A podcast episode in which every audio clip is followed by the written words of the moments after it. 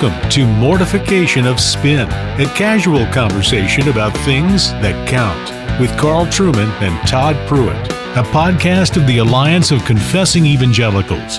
Let's join this week's conversation.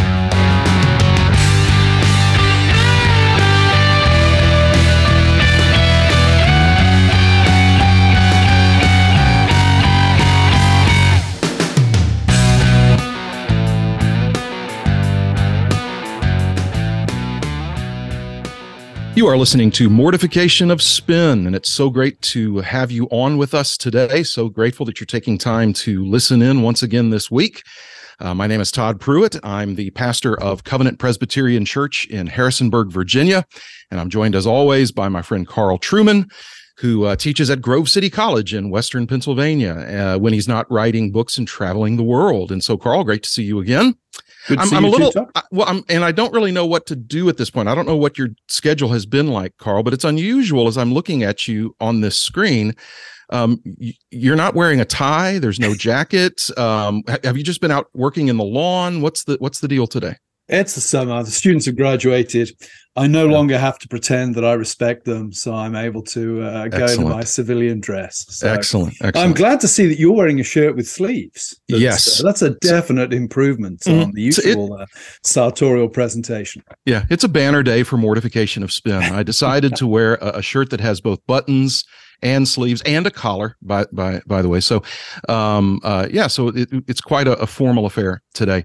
Um we're excited about uh, our our guest um today. Uh no doubt many of our listeners will know um, who our guest is today. Um, she is uh, the author of many books. For years, she collaborated with the late great Charles Colson, and uh, is an accomplished writer, a, a public intellectual, a Christian apologist, um, and we are uh, here to uh, talk with her about her new book. Of course, our guest is Nancy Pearcey, and uh, Nancy has. I mean, you are familiar with so many of her books. Um, uh, uh, Total Truth, um, the, the, really excellent uh, book "Love Thy Body," which came out just a couple of years ago. Such an important important subject in, in terms of understanding um, uh, humanity and and the telos of, of the human body and um, uh, her latest uh, book, which um, has the appropriately provocative title, The Toxic War on Masculinity. And so our guest today is the author of that book and so many other wonderful books, Nancy Pearcey. Um, so good to have you with us, Nancy.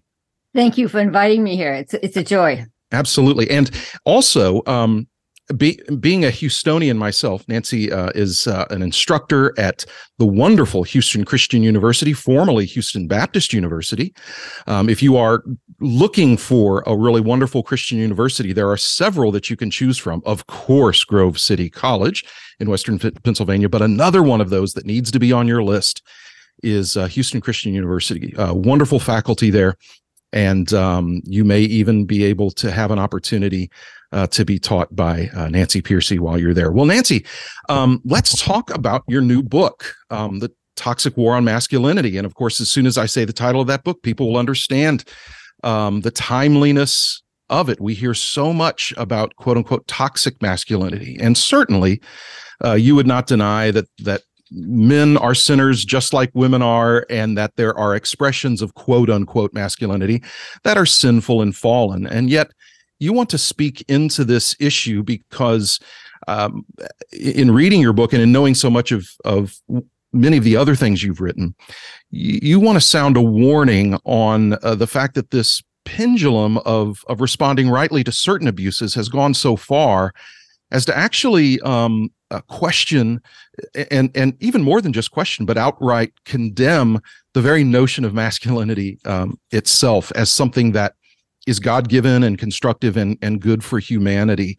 So, kind of, I wonder if you just address first of all how long this has been kind of cooking in your mind, and and uh, you know when did you decide this needs a book? I need to address this more fully. How did that come about? Well, I was shocked at the level of hostility that it's become socially acceptable to express against men. Mm-hmm. Um, uh, the the Washington Post had an article called "Why Can't We Hate Men?" Yeah. I thought, you know, you, you expect that in some fringe feminist publication, maybe, right. but not in a mainstream newspaper like the Washington Post. The Huffington Post uh, editor said her New Year's resolution was kill all men. Yeah. You can buy t shirts that say so many men, so little ammunition. Yeah. And there are books out now with titles like I Hate Men mm. and No Good Men and Are Men Necessary? So it's not surprising that surveys are starting to show. There was one that I quote in, in my book that 40, 46% of men now say that these days society seems to punish men just for acting like men. And so I, saw the problem and I saw a solution. So the problem was that men are being like you said masculinity itself seems to be what's what's being denigrated. And and evangelical men in particular uh, you know christian men seem to be exhibit a of of toxic masculinity. And that wasn't hard to find quotes for either. Um, let me give you a, just a few of those because here's a, a few that i found with a quick google search conservative Protestant gender ideology can clearly do, lead to abuse, both physical and emotional. It's no secret that abuse is prevalent in conservative churches that embrace headship theory. That's from a Christian publication. The theology of male headship feeds the rape culture that permeates American Christianity today. So the problem with these accusations is they ignore the data from the social sciences um, so if you want me to keep going, that's that's the problem. Um, if you want, want me to keep going, that's uh, the solution that I saw was that um, sociologists, psychologists have been doing studies. Essentially, they looked at these charges, these accusations, and said, "Where's the evidence? Where's the evidence?" And so they went. They did the studies, and uh, these are f- fairly new, just in the last few decades. Um, and, and so most people don't know about them. In fact, I had to go digging in academic theological, excuse me, in academic sociological journals in order to find them. But what they've discovered is that evangelical men actually test out as the most loving husbands and fathers. So compared to the average family man, evangelical men are the most loving with their wives. And by the way, they do interview the wives separately. um, so what they're really reporting is that the wives say they are the happiest with their husband's expressions of love and appreciation. Evangelical men are the most engaged with their children, both in terms of shared activities like sports or church youth group, and in terms of discipline like mm-hmm. setting limits on screen time and enforcing yeah. bedtime evangelical couples are actually the least likely to divorce. And the real shocker was they are they have the lowest rates of domestic violence, contrary to all the yeah. things that we hear in the secular media and sometimes even the Christian media. So this was amazing. And Christians don't know this. When I speak on this to Christian audiences, you know, universities, seminaries, and so on, invariably, you know, people's jaws drop like, well, we didn't, we had no idea. Yeah. And and my my go-to sociologist, so to speak, the one who did the largest study is Brad Wilcox, Brad Wilcox at the University of Virginia. And and let me give you a quote from him because it's a wonderful summary. No no bastion of conservatism, by the way. University Pardon? of Virginia. Oh yeah, yeah, University of Virginia. Yeah. Well, let me yeah. let me tell you what. First of all, let me tell you his quote from the New York Times. It's New York Times. No bashing yeah. of conservatives there either, right? right. right. so he gets quoted in the New York Times saying, um, "It turns out that the happiest of all wives in America, you know, they're they focus on the wives because the idea is that uh, any sort of male authority or headship in the home is going to lead them to become overbearing, chauvinistic patriarchs. Right. So he fo- focuses on the wives. It turns out that the happiest of all wives in America are religious conservatives. Who, fully 73% of wives who hold con- conservative gender values and attend religious services regularly with their husbands have high quality marriages. So even Christians don't know this. And I love the way you mentioned his his secular colleagues because he then turns to his secular colleagues, academicians, sociologist, and he, he adds this. He says um, academics need to cast aside their prejudices. um, their prejudices about religious conservatives and evangelicals in particular. Conservative Protestant married men with children are consistently the most active and expressive fathers and the most emotionally engaged husbands. So, and by the way, he's Catholic. So, in a sense, he doesn't have a dog in this fight. He, he wasn't out to show that Protestant evangelicals actually test out the best. And and what I say then is that we we really have empirical evidence. I mean, this these are rigorous academic studies showing that Christians actually test out the best in terms of their family life and in terms of you know fathers being loving to their wives and children so i would like very much uh, to get this news out this needs to be out there christians need to realize that they're actually doing a good, job we need to encourage christian men that the, the academic literature actually shows they're doing a very good job that's interesting, Nancy, and it, it raises a couple of other questions. So, if if the evidence is overwhelmingly in the direction uh, that that you say it is. You know, where does where does the idea of toxic masculinity come from, and why has it come to focus upon the Protestant evangelical constituency as the villains? If there is so little evidence for that being the case, why has this come to grip the popular imagination? Uh, yes, uh, the first question I always get is Haven't we all heard that Christians divorce at the same level as the rest of society. So researchers went back to the data and they separated out the truly authentic, committed, church going Christian men from the nominal Christian men. In other words, these are men who, on a survey like this, might check the Baptist box, but in fact, they attend church rarely, if at all.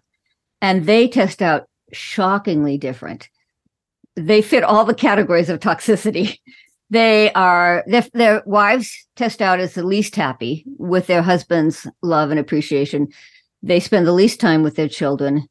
They their rate of divorce is the highest, the higher than secular men. And then the real shocker, they test out as having the highest rates of domestic violence of any major group in America, higher than secular men. And so what happens is if you know if you have a if you have a project a research project where you put you know uh, these two groups together if you just say oh well like let's look at evangelicals you're going to get skewed statistics because you're going to get people who are better than secular men and you're going to get people who are worse yeah. than secular men yeah. and so that's why we have we have this uh, misunderstanding and it was incre- incredibly important that uh, researchers went back and made this distinction because um, the you and I probably hang out mostly with fairly committed Christian men. And so hmm. I always thought that, oh, nominals are probably a small group. No, in America, they're a pretty large group.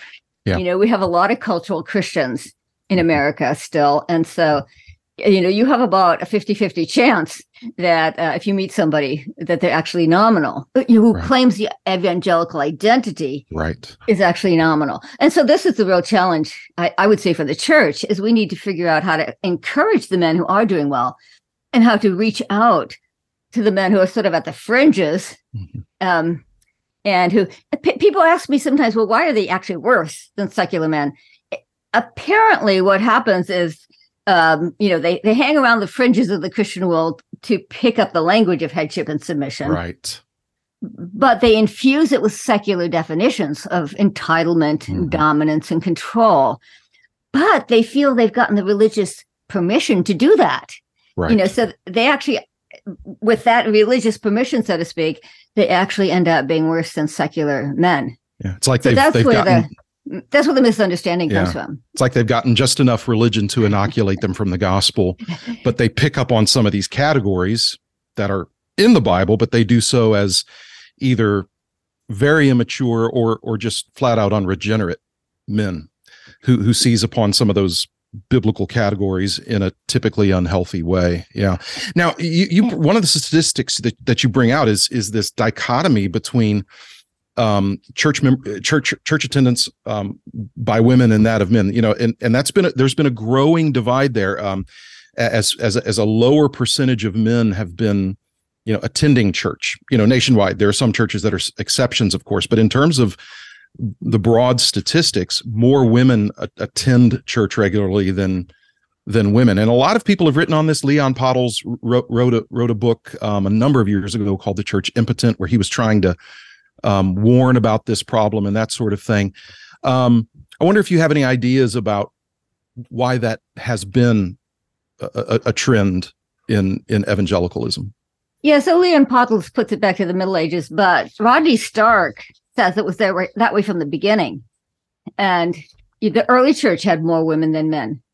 And he chalks it up to the fact that Roman culture was so negative in its treatment of women, that women in the in the Christian church had much higher higher status, were valued much more much great much more than in the surrounding culture. You you probably know this. I mean, Carl knows this because he's a, he's a historian. Um, but Roman culture, men had perfect freedom to have sex with just about anybody. It was very accepted that a married man would have sex with with mistresses and prostitutes, and most of all, slaves, their their own slaves, male and female, uh, children and adult. And so uh, I write about this more de- uh, in more detail in my book, Love Thy Body. But you have to keep it in mind for this book as well that from the beginning, the Christian church has stood against cultures like the Roman culture, where women had very little status and wives were for having official heirs, but that's about it.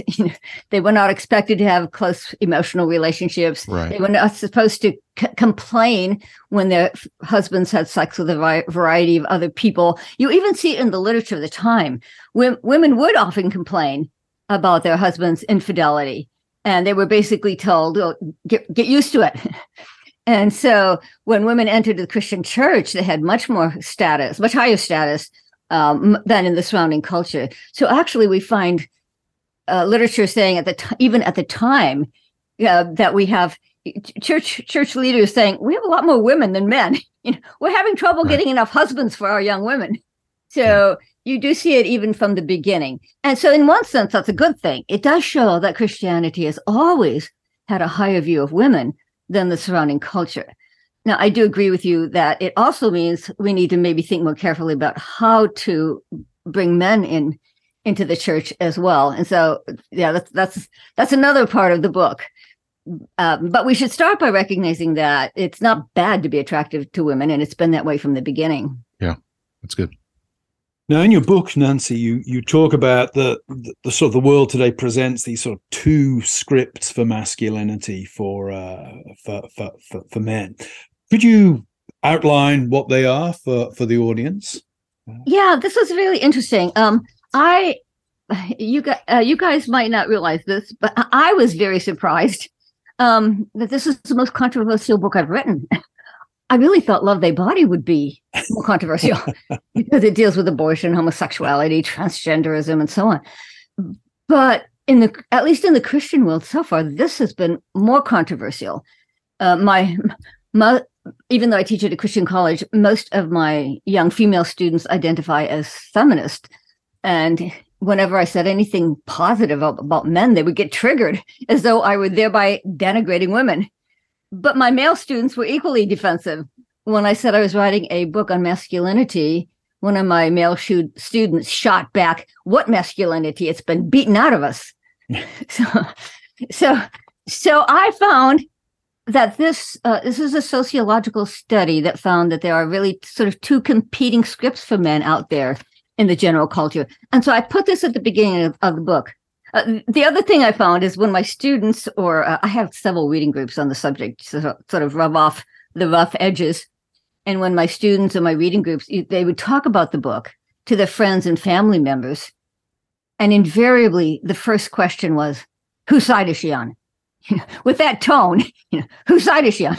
You know, is she some male bashing feminist or is she some angry reactionary? So I had to rewrite chapter one multiple times to try to overcome that initial barrier. And this, the script, the, the two competing scripts helped a lot, what you just mentioned, Carl. Um, this was a sociologist named Michael Kimmel, and he's very well known in his field. And so he speaks all, all over the world. And so he turned that into sort of a study, an experiment, where he would ask young men two questions. First, what does it mean to be a good man? You know, if, if you're at a funeral and the in the eulogy they say he was a good man, what does that mean?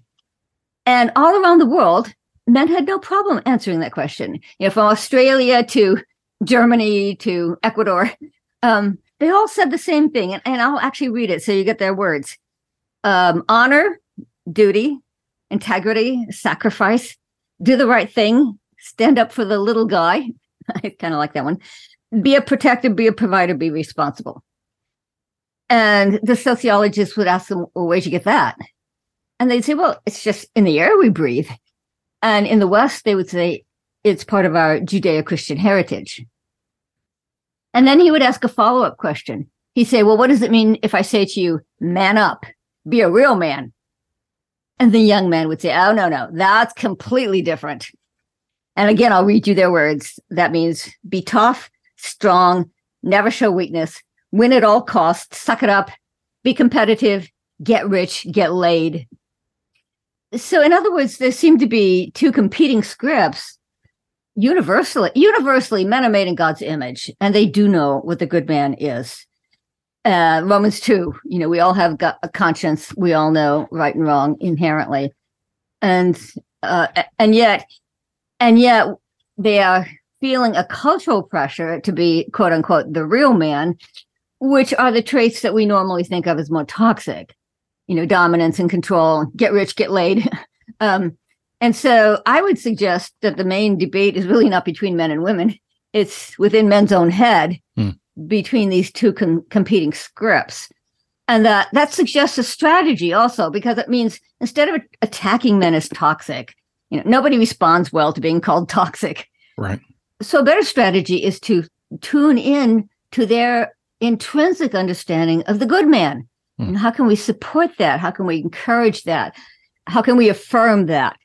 And so I, that is a better strategy for helping men in our culture today. Yeah, that's really good. And and I, I not not long ago I said something from the pulpit. It happened to be in the midst of a of, of a sermon application, and I forget now what the text was. But as a part of the application, just kind of off the top of my head, I thought, you know what, I, I need to encourage the men in my con- the young men in my congregation on this. And one of the things I just addressed for about four minutes was, um, young men and boys, I need you to hear this. Um, your maleness is not an affliction that needs to be cured, but it's a gift. God made you as a man. There are really, really good things about that.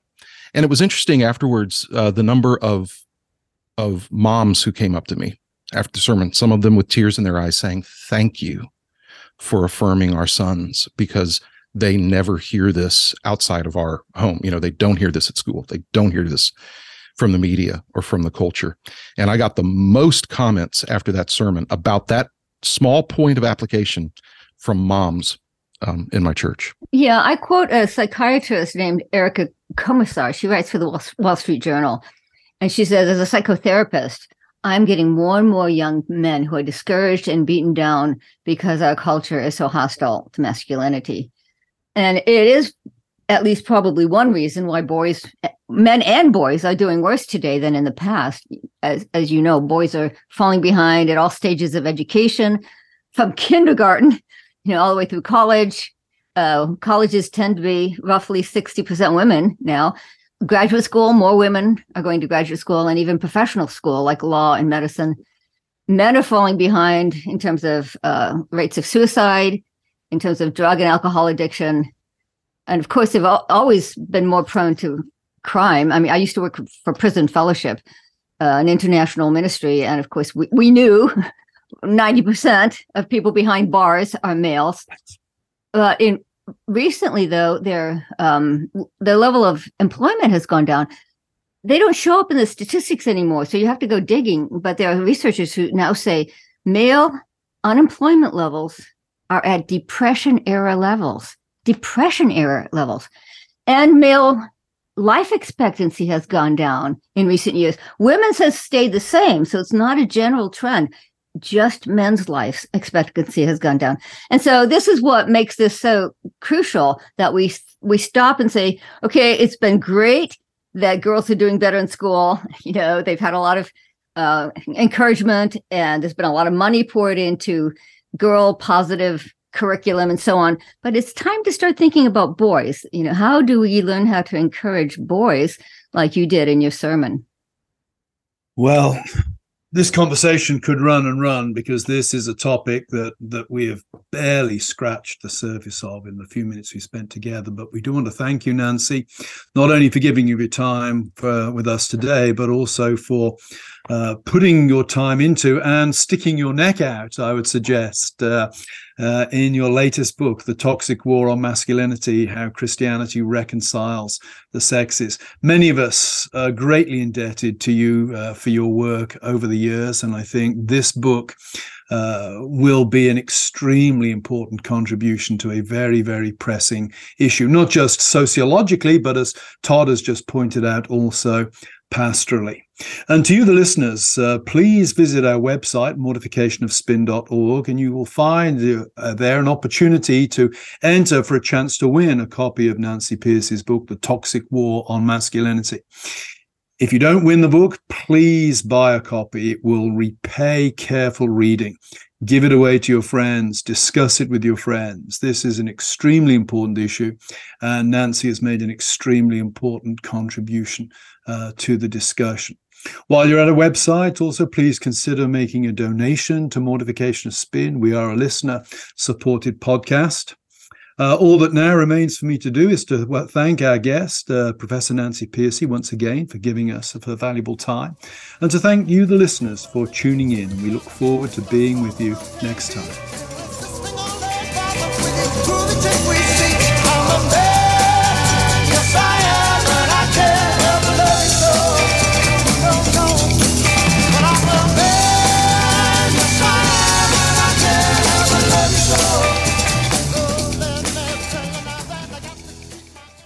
Thanks for listening to Mortification of Spin, a podcast of the Alliance of Confessing Evangelicals. For more on topics like this, visit mortificationofspin.org, where you can find other articles by Carl and Todd, browse the archive of past episodes, and make a donation.